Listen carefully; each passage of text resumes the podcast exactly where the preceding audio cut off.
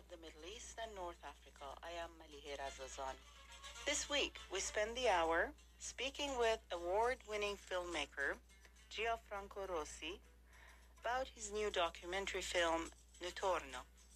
Shot over a three year period along the borders between Syria, Iraq, Kurdistan, and Lebanon, Notturno gives voice to a human drama that transcends geographical divisions and time, illuminating with encounters and images the daily life that lies behind the continuous tragedy of war, brutal dictatorships, foreign invasions, and interference, and finally, the murderous apocalypse of ISIS.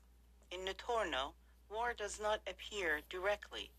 We hear it in the mournful dirges of mothers, in the stammering of permanently wounded children, and in a play about the history of the Middle East performed by patients in a psychiatric hospital in Baghdad. Gianfranco Rosi's 2016 film, Fire at Sea, won the Golden Bear at the Berlin Film Festival. Notturno has been selected as Italy's entry to this year's Oscars in the Best International Feature category.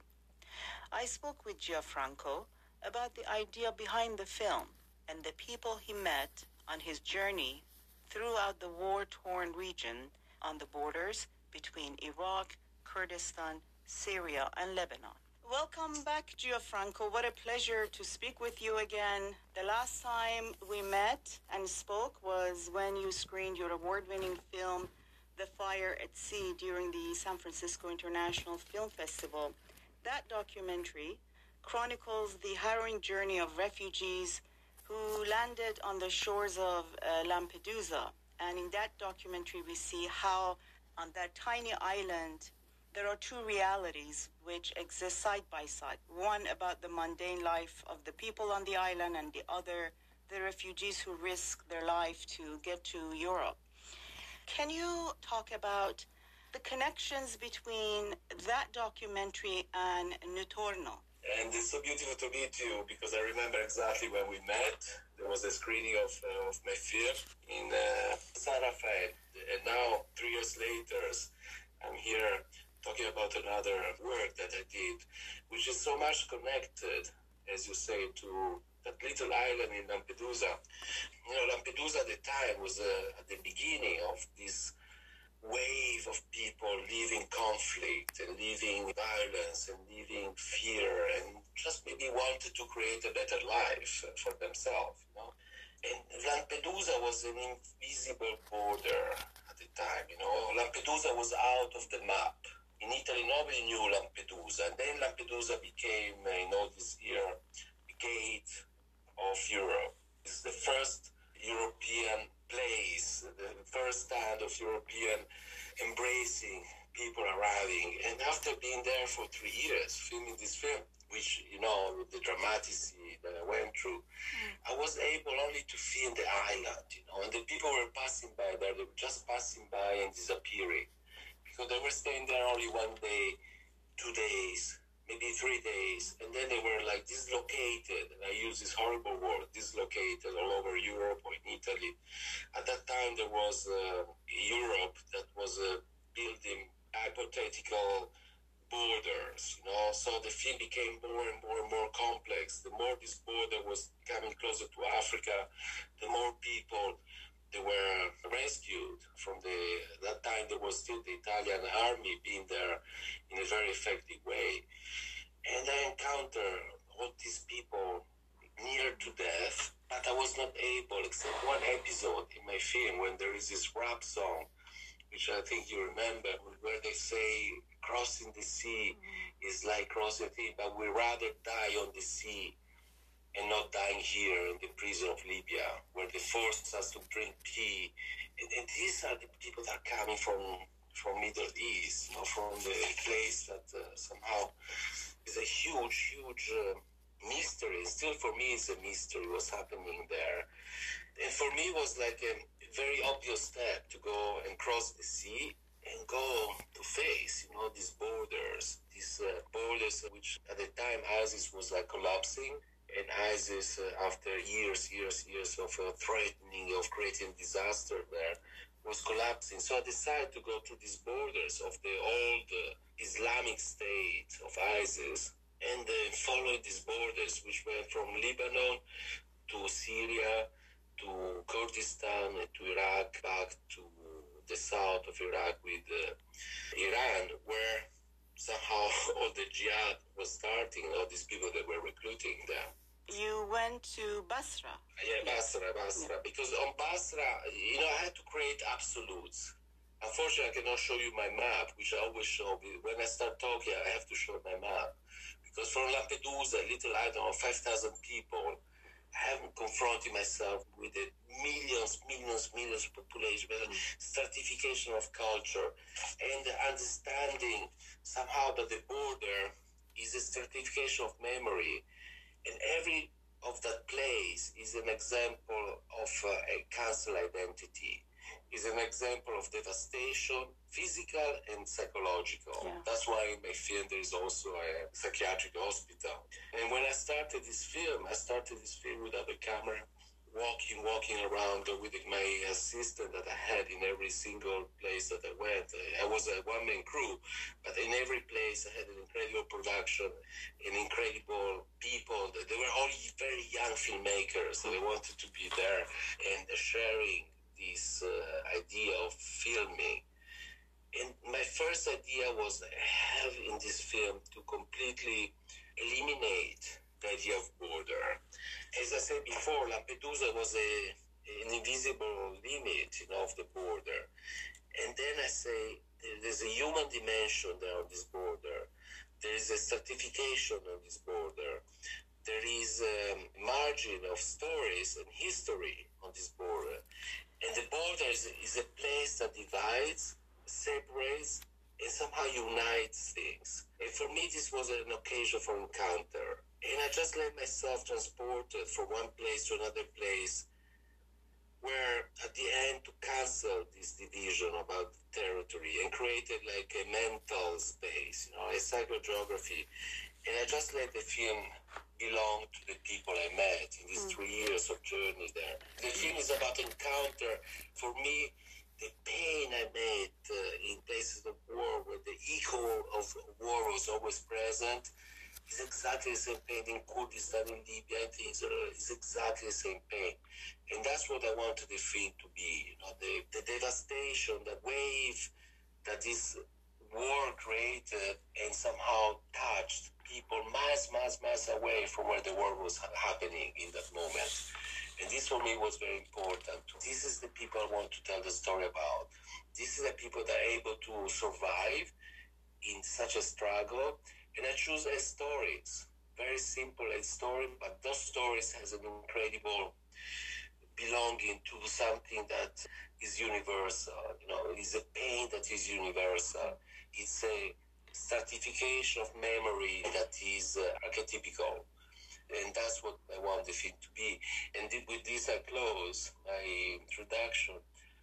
And I think this film is uh, the only film that is happening between the devastation of ISIS and the devastation of, of this pandemic and the devastation of the political lack of awareness of what's happening in these places.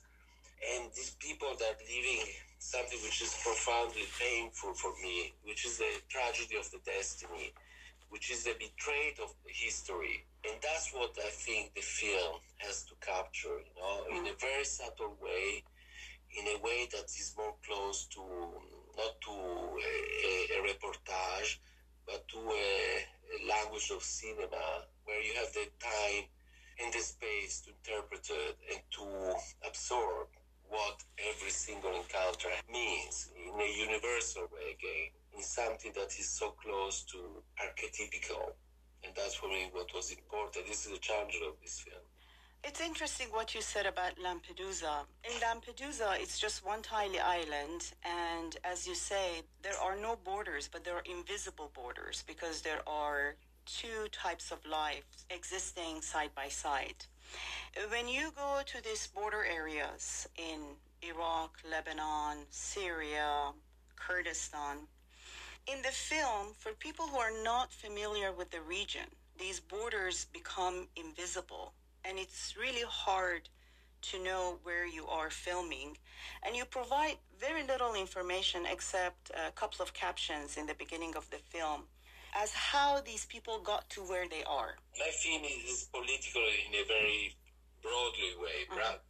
very open way is political, my film. I wanted to have my film be subtraction, subtraction, subtraction information. And I wanted the film to be carried by the single people I met. There were only eight people I met in these three years. And that's what I think that the power of the film can have this strength of giving that sense of what was lost and what is our responsibility in the West. Mm. My film is the only film that was shot in between uh, the ISIS crisis, the ISIS terrific things that happened there, and this, this moment of the pandemic. Because we're gonna meet a world that nobody, nobody, nobody talks about. And I'm very glad to be in this uh, talk with you about Middle East. And very few people talk about that. Yeah. The film is about the people that have uh, this universal language. It's about people like Ali. And meeting Ali, you can you, say, why this kid that is only 14 or 13 yeah. when I met him, he has to do that. Why in this room there are all these Yazidi kids with no parents, with nothing. They left everything, but instead of drawing flowers or soccer playing or things that drawing in this therapy, they're drawing a head chopped off, you know, by ISIS. Why there is a guy that is lost completely in this land? Why there is this psychiatric hospital where they try to to rebuild the history of Middle East in this uh, little stage inside a psychiatric hospital because they want the truth. And that's where I find the truth in this film. This psychiatric hospital, this fantastic doctor that I met, that he was trying to say, okay, this is what happened from 1916 to yesterday, to ISIS coming here, and we'll be betrayed. And this is the sense that I have constantly being betrayed and being abandoned. And this is the betrayed of history, what Pasolini used to say, the betrayed of history. Hmm. I wanted to ask you about how you pick the characters. In the beginning, you spent six months in those regions without a camera. What was your cinematic journey like? Because you don't speak the language, and I assume you're not very familiar with the culture. No, and, uh, and they want to get any information. They want to mm, study it. Exactly. Because I wanted my film to be part of encounter, mm. like I always did it from both Bambinos It's all about encounter, making a film. And I have to give my, I don't want to call it vision, but interaction with the people I meet. I want to give them the world. And I want to be always very aware that making cinema is about missing things. Making cinema is uh, what is left out. How do you feel silence? How do you feel uh, the mood, something? And how cinema can become a metaphor which include what is left out. For me, this has always been a, a big challenge. But yet, using the language of cinema with awareness, what I have in front of me is totally real. It's something that's happening in front of my camera, and this is real. That nobody can write or can interpret it as an actor what I'm filming at that moment. And this is the beauty of documentary for me. And this is why I'm keep doing documentary, documentary, because you know people say, ah, why don't you write a film? Because the moment I write something, I would be extremely bored to put it in place. You know, I have to make a cast. I have to have a, producer, a theater. I have a fantastic producer, many producers, but I don't like the idea of recreating something. Uh, I love the idea that when you put the camera, there's something so strong and so powerful that becomes uh, something that you never expected, and there is in front of your camera. And at that point, you have to know that you shot 90 hours and your film is going to be only two hours. Yeah. So your film is about taking out, taking out, subtraction, subtraction, like information. I cannot give all this information. About ISIS, I have three shots. About the pain of the mother, I have one shot. About so for me, making film is about taking off, taking off, taking off, and taking out. And somehow by taking out is a fight, is a challenge between how the audience they're gonna watch this movie and I don't give them any reference at any level, they can accept that. And this is my fight constantly. And uh, I believe uh, through the language of cinema, we can arrive to do that. You know, when you have one frame from the beginning of the film, and that frame becomes a point of view, and you're thinking there's many, many people watching this film, and that point of view has to be the point of view of the audience.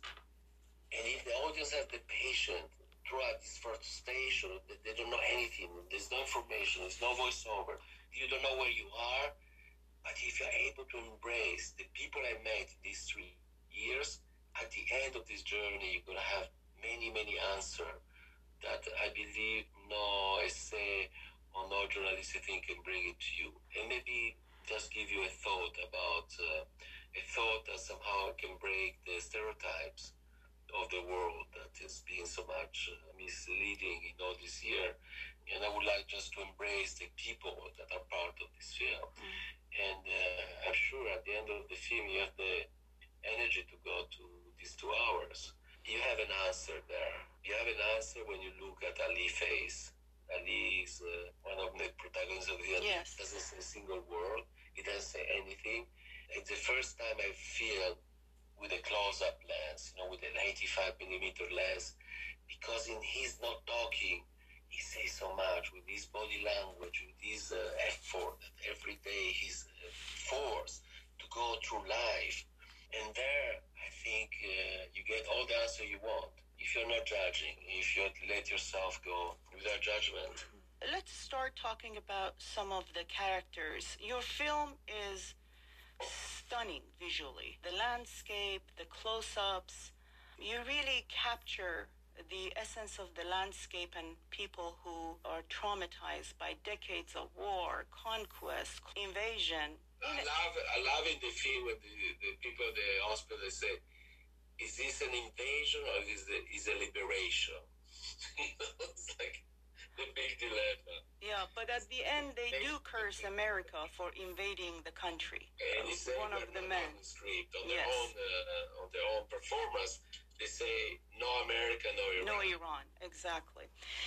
So let's talk about Ali, one of the main protagonists of your film. In an interview, you said you followed Ali for four days, and then there is a moment that's right.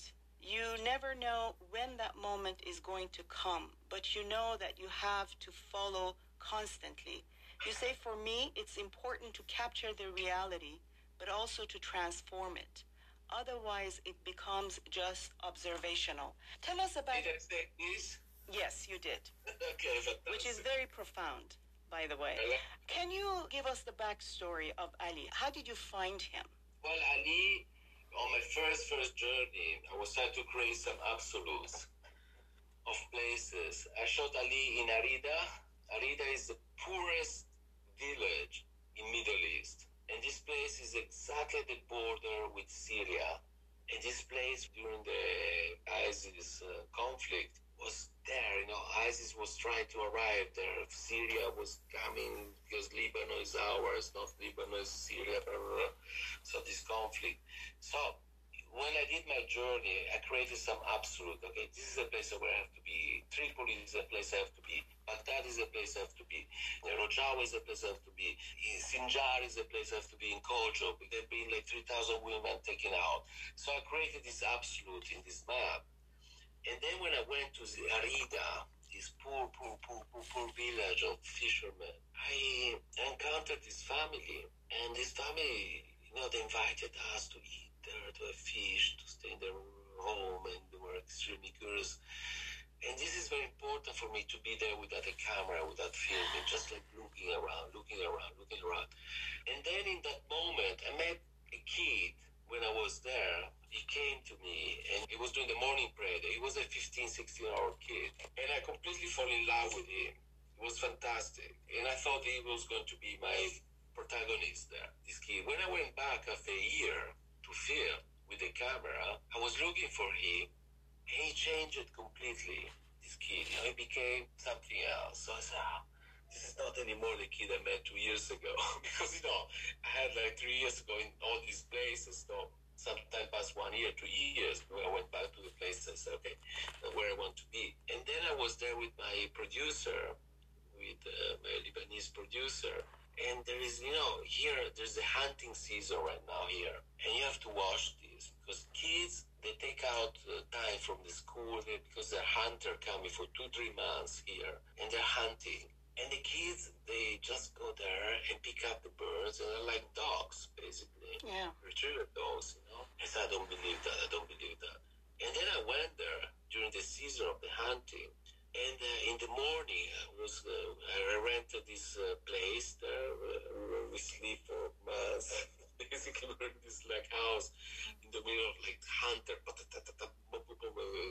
another war. And then I meet again this family. There were like eight kids there, and they're all doing this. And I was not able to say, I don't believe they're doing this. I don't believe they're doing this.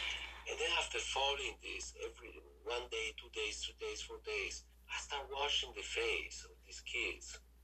And suddenly I met Ali when he was waiting there for the car to pick him up for three dollars. And I really he never talked to me, these kids. You know, sometimes I was filming him and I didn't know that was him. I thought it was one of the brothers. And then slowly, slowly, slowly I started being because he never talked to me. He was so shy.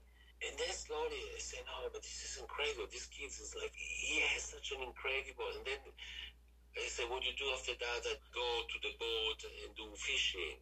And then I do this, and then I do that. And I go hunting on my own to bring the. And I start following his life.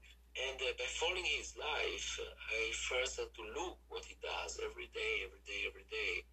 And then somehow I was able to anticipate or just work with him in the moment. He say, which one is your tree where you go? He say, I have to look for a tree always. And this is my favorite tree where I go hunting. And then this tree became like my journey every day with him. Till one day under this tree there's a huge storm.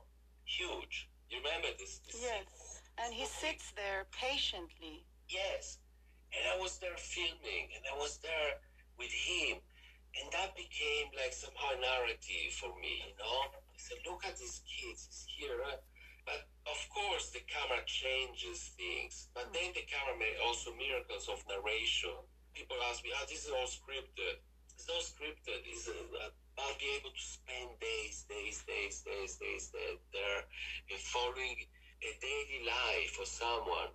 And then that moment becomes so incredible that no, again, filmmaking and no writing can do. And for me, the beginning of working with him was this tempest that came when he was hunting. The sky go crazy, right? And this wind, my camera fly away. I was able to film that moment. He's under the tree, and I was able to move the camera. He's really there under the tree, and I start filming him. And that's he became a protagonist. I said, "But this mm-hmm. is incredible. The nature, the things, the there start following his life every day, waking up in the morning.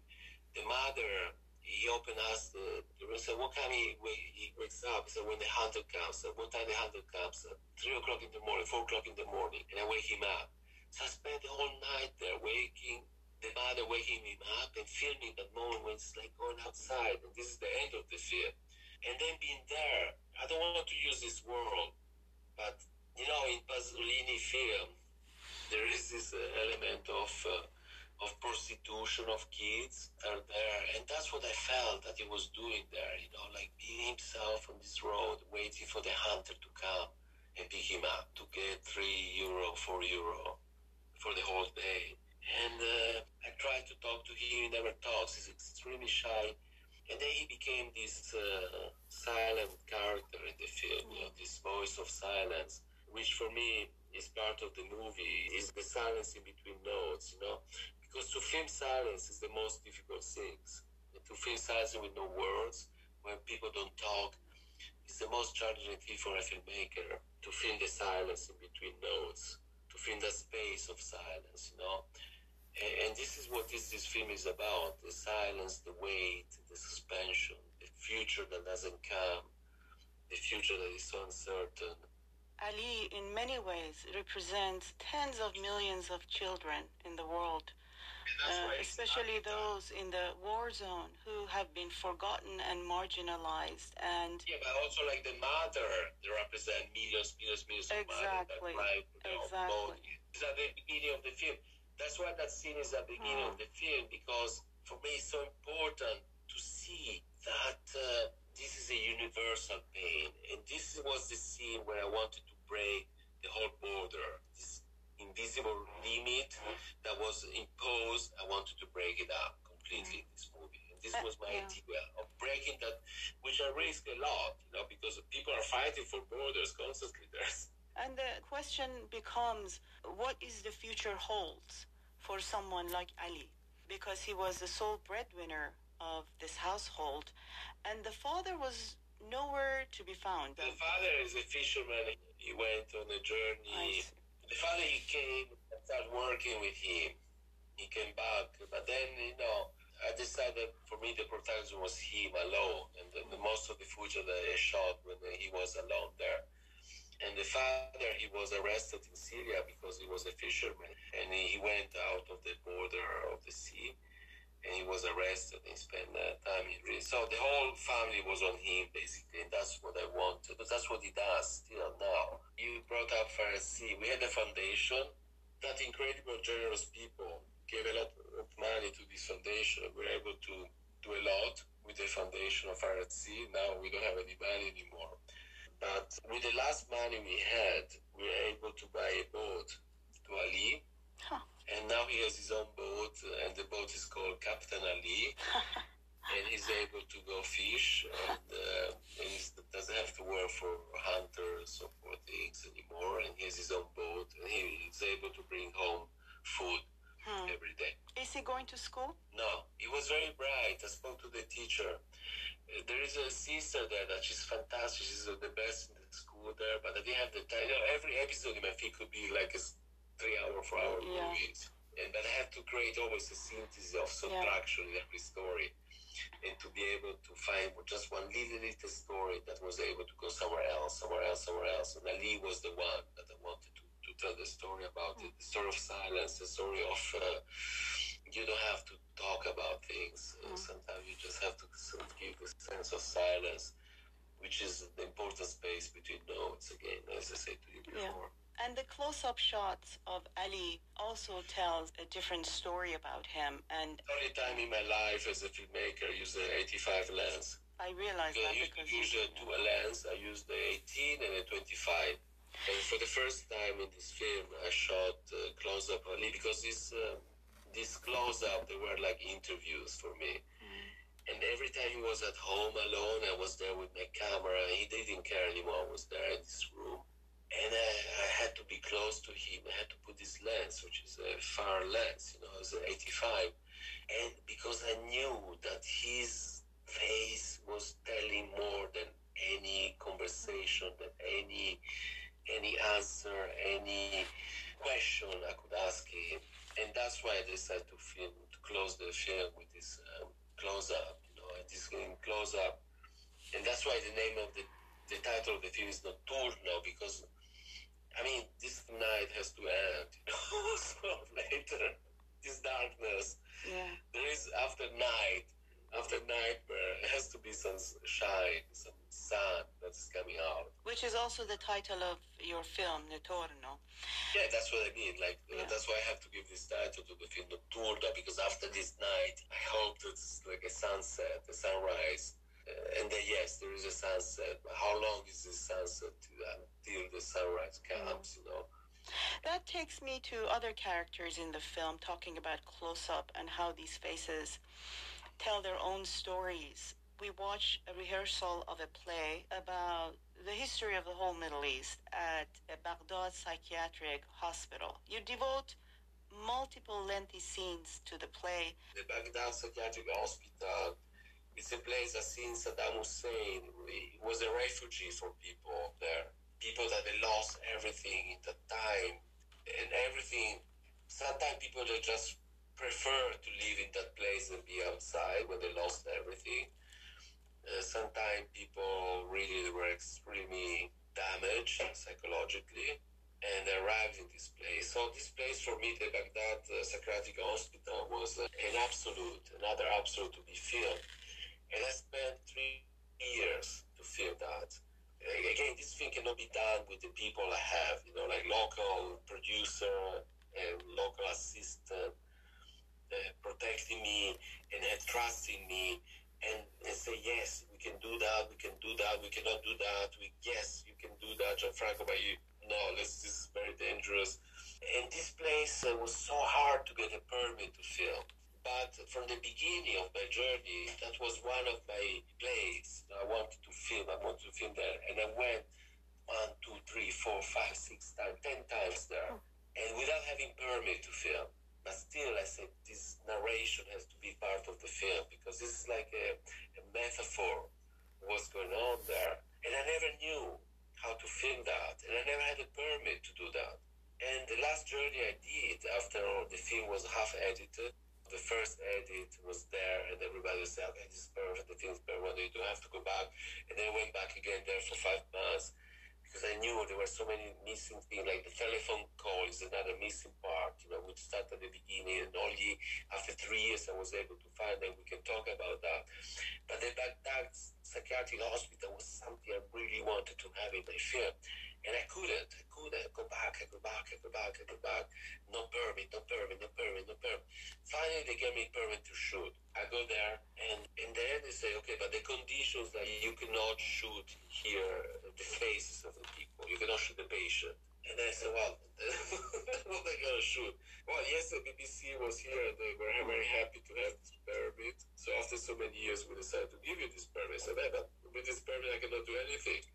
In the meantime, I, I created a very strong interaction with the head of the hospital and with his doctor that is doing so many things there. And that day, I asked my sister, please, let's go back there. I have to find a way to film this. And it was already January, February. I finished the film in end of February. And I was in the hospital. I entered this room and I see the patient sitting there in this room watching a video and they were laughing, and this video had archival footage. And I said, this is an incredible world. What's going on here? And I went out, I spoke to the doctor, said, this is something we do with the, every few months with patients. It's a it's theater therapy. We do therapy for that. That's so part of their rehab, yeah. And the play is about the Middle East. And then with my assistant, I went through this huge, like, was 50 pages play and I was so fascinated. I said, this is a history of Middle East. And I said, are you starting your group? Yes, next week. And then I asked a new permit. They gave me the permit to film only the people doing the play. And I said, but, you know, I have to shoot them when they do the memorization when I'm in the room. And then they allowed me to do it. I said, but unless you don't show their faces. And then I spent there another month filming this rehearsal and discovering that this rehearsal was really the history of Middle East. So this is, was another incredible encounter that I had. But still, every encounter is a matter of say, I want to go there. I want to go in this story. I want to go in this story and get to the essence of the truth of what this story is telling us. This was very important for me. Every yeah. single story, and there are only eight stories in this film. Yeah. In order to complete this eight story, it took me three years and in order to put this in the screen, I had to take off all the borders because this was the only way to create this universal story about a place that's being destructed and somehow victimized by the West. I should also add that you don't interview anyone. Much of the film is silent. But what I appreciated was the fact that you allowed these people who have been traumatized physically and emotionally to be able to tell their own story. I'm speaking with award winning documentary filmmaker Gianfranco Rosi about his latest documentary film, Notturno, which captures life in the war scarred border areas of Iraq, Kurdistan, Syria, and Lebanon. We'll talk more after a break. From Pacifica Radio, this is Voices of the Middle East and North Africa. I am Malihe Razazan.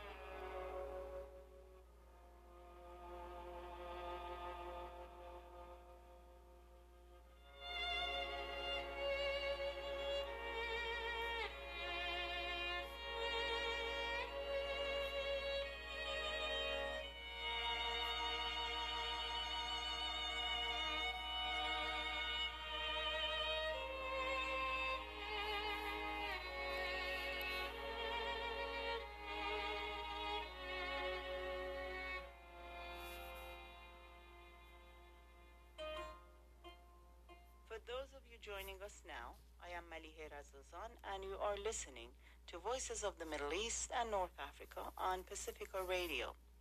I'm speaking with award winning documentary filmmaker Gianfranco Rosi about his new film, Notturno, shot over a three year period along the borders between Syria, Iraq, Kurdistan, and Lebanon. Notturno has been selected as Italy's entry to this year's Oscars in the Best International Feature category. One of the long scenes in the film is about kids, Yazidi kids, telling a psychologist about the horrors of being captives of ISIS, witnessing torture and murders of prisoners. And the trauma these children carry was so vivid also in the drawing that they posted on the wall. I want to spend some time with you on these kids. How did you find them? And I read somewhere that when you were filming the classroom scene, you did not want any of the conversation to be translated. You just sat down and watched and filmed. That was always the case on any scene Mm. with the mother, with every moment. I didn't understand anything, but I knew that moment was so precious and so fundamental to be filmed.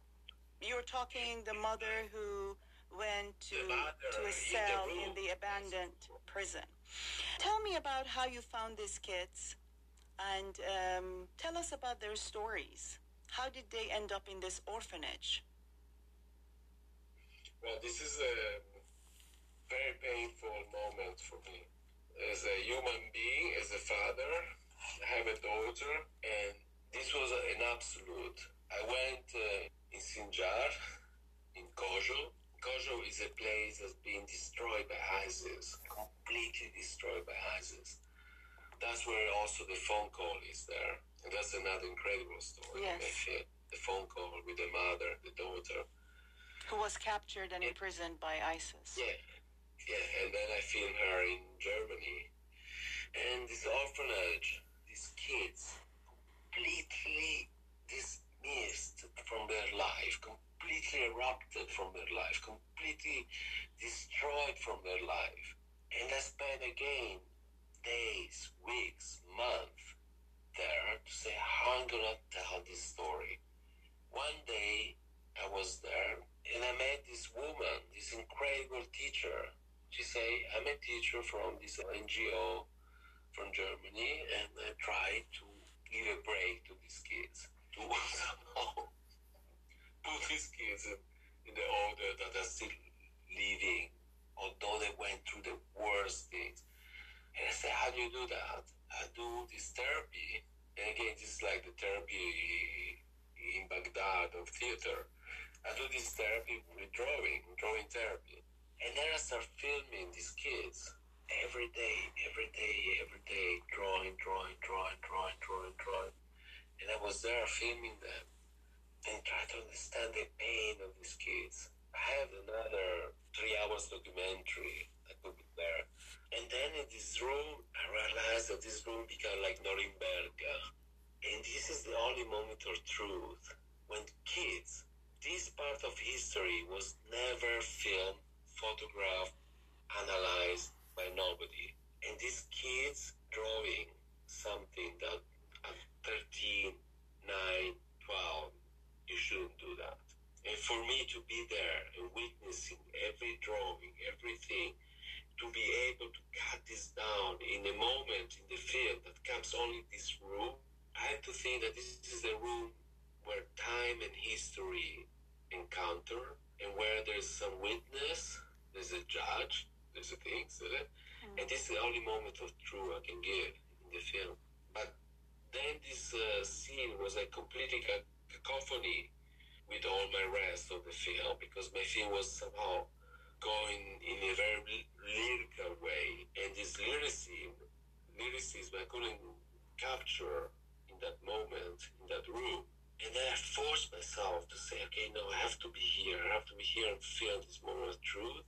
And after spending months there and be able to go in this room and filming this witness that these kids are, again, this is history. And this is a passage that is so painful in history.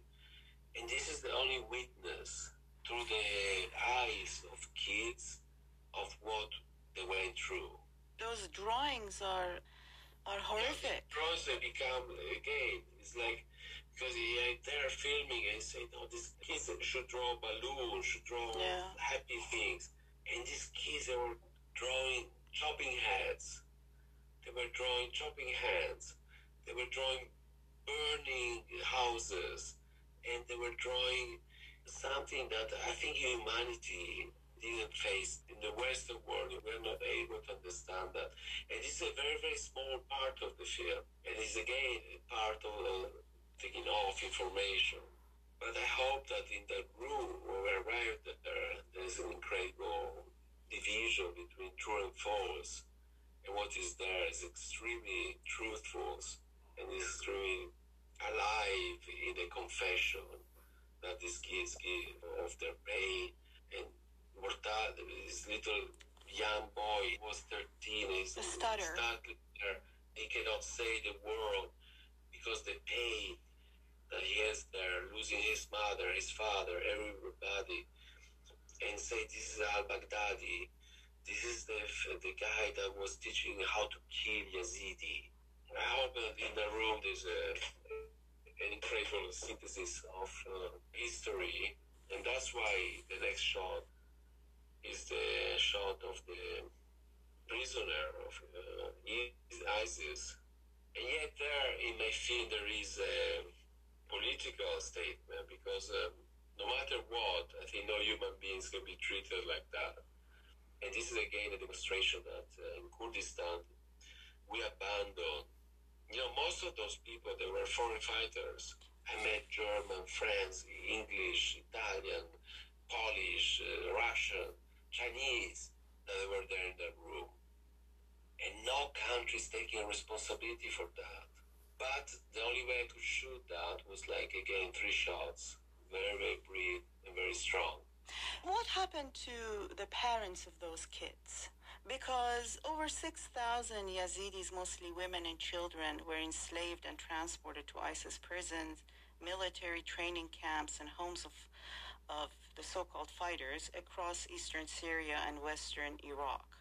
What's the backstory, for example, You know, I was able to to, to Mm. shoot this extreme synthesis because I knew every backstory is such an incredible, horrible story. Horrible, horrible. And I think the synthesis of this horrible story comes with the phone call of the mother and the daughter again, Yazidi. And um, that was my first encounter with this telephone, this voice of desperation there, and not be able to feel the husband that gave me this uh, phone with all the conversation. And again, that was a story years, years before I was able to say, how I'm going to tell this story, how I'm going to tell this crazy story that's happening there. And the first time I met him, I asked, can I film this phone? Said, yes, and there's a hand going through this message. I filmed two hours of this message. I don't understand any single word. I know that was like something extremely dramatic, extremely painful, extremely unjust. And after three years, back and forth, back and forth, I went to Sinjar, to Kocho, to this place, asking this uh, young boy, he was 24, 23, that got married to this woman. The last time I went there, he told me, Gianfranco, I cannot be part of this film. You came here so many times. I have a new family. I have a daughter now. She's just three months old, and I can't help you anymore. But I know that the mother of my ex-wife, she's now in Germany. So I get this number of the wife, and through the head of a community Yazidi, I was able to contact her. She invited me there. I go there last year, exactly one year ago, on the 20 something of February. I meet her. I spent from 8 o'clock in the morning till 4 in uh, Stuttgart, in Germany. Said, I cannot film anything here. How can I film here this scene? And then suddenly, after she told me this horrible story about all these daughters being raped in front of her, being like completely reduced to a human element of life that you cannot accept. She was crying, she was crying, she was crying. I said, listen, I have to go. I cannot do this anymore. I cannot film. I cannot. She said, no, you have to film. I know you have my phone. You have numbers. You have a conversation with my daughter there. And I want this. And you have to film this. This is witnessing what's happening to us. And then I didn't know where to film. And then suddenly I look, I open a room. This is dark room with blanket there. And those blanket, I recognize those blanket part of the where I was, you know, with the keys, with the thing. There was this colorful blanket, and this room was just this blanket, dark, dark, dark. And I gave her the phone, and I put the camera there. And after three years, the voice of the mother and the mother listening to this voice, the encounter, and that's it. You know, there are like three shots in the film. And this is again go back to synthesis to take it out. And hopefully this moment are more than any documentary, any question, anything she could say. There's one tear coming down and there's a voice of desperation of the daughter, which we think she converted to from Yazidi to or she was forced to convert because at certain point she say, Your God, if he only had respect of her Yeah. She would he would not do that what he's doing to us. Yeah. And for me, that was everything. And uh, again, I had to wait three years to shoot that scene. What can you tell us about some of the logistical challenges of shooting a film at multiple geographical locations engulfed in a war that involved more than two parties? I suppose that maybe one of the reasons that it took you two years to finish this film was also the logistical issues. And I understand that you came very close to being kidnapped. That happened in Basra. Basra. In that area is an area of extreme social pain where people don't even able to drink water. Salt water is everywhere. This is the area where there's the biggest source of money in Iraq, and yet the biggest poverty in Iraq. I met there my hunter, this guy, used to be a fighter against ISIS, and support his family, he has to go hunting birds and selling the birds in the market and waiting for the birds. And I met him very randomly. One day I was in this car coming from Baghdad to Basra after hours, hours of checkpoint, checkpoint, checkpoint, checkpoint, checkpoint. We arrived there. I see this guy in this motorbike, which is a poster of the film. It's exactly that moment. And I said, who's he? I want to go back. He's a hunter. My sister told me he's a hunter. And I said, I want to meet him. And I stop him and we start talking and said, I'm a hunter and I hunt uh, in this uh, marshland.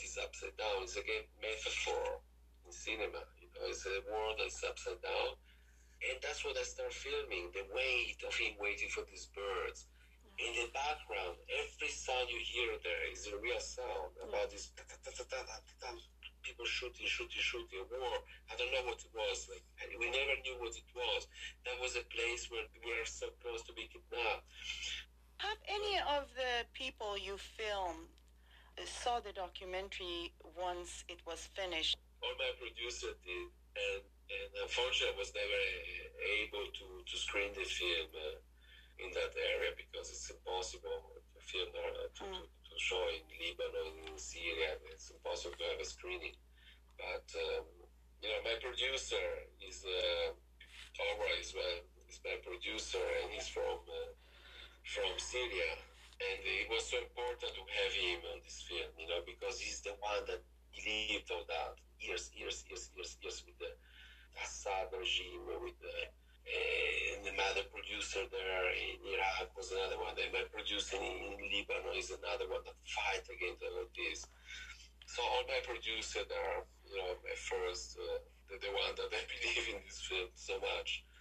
And for me, they are the voice of this film. Because without them, I would never be able to do this. My local producer. The stories that you tell are the stories of people that are surviving in the midst of tragedy. What gives you hope? I was hoping to break up the stereotype about that world because I've been seeing film about world in Syria and all these films I saw in the last years for me they're completely misleading. And unfortunately many times about people from Middle East that they shot this film winning Academy Award and things. And with this film I wanted to break the stereotype of uh, of what war is, because war is not about uh, a place where there is a bomb and there's a hospital with kids being complete. War is something that's affecting in a huge way people that are so far away from, from the place where that bomb exploded. And you know, we've been immersed in stereotype about that war for years, years, years, yeah. years. When I spoke with you the last time about the fire at sea, I remember you told me that that specific documentary was also a call to action. And for that reason, the film was screened at the United Nations. What about this one? Is this also a call to action for you, this documentary? Uh, this film have the same impact on action like my other film because in that moment uh, there was an awareness politically, there was an awareness about the tragedy, what was happening there. And then suddenly everything stopped. When I started this film, I thought there was a transformation there. And then again, the pandemic happened and, and everything stopped. You know, nobody knows anymore what's happening in Syria, in Rojava, what's happening in Baghdad, what's happening. Nobody talks, nobody, nobody, nobody, nobody.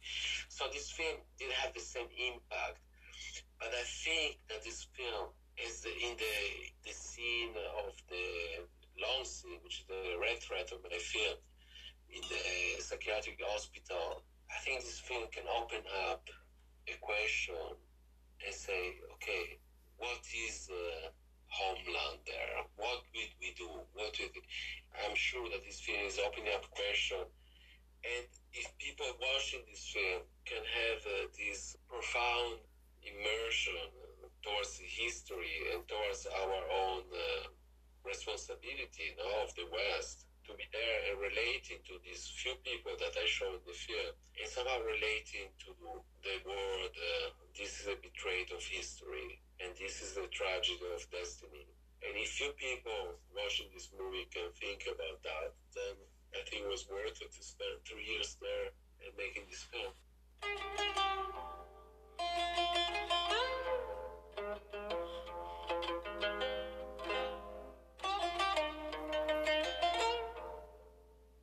Gianfranco Rosi is an award-winning filmmaker.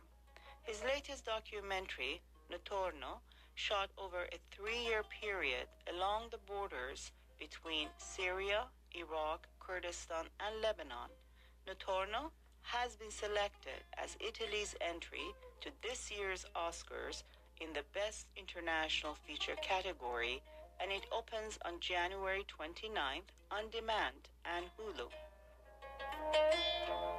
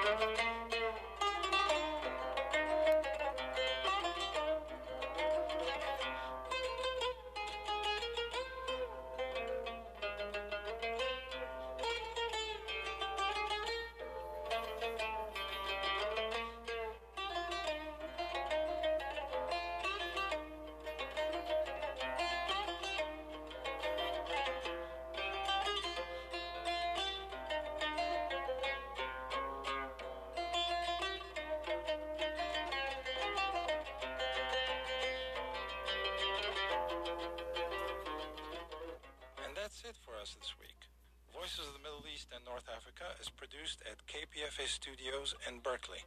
Our media partner is a Status Hour podcast. You can find us on Twitter at Vomena underscore radio or listen to our past shows on iTunes or SoundCloud at Voices of the Middle East and North Africa. You can also reach us by email at vomenaradio at gmail.com. Please join us next week for another edition of Voices of the Middle East and North Africa, and thank you for listening.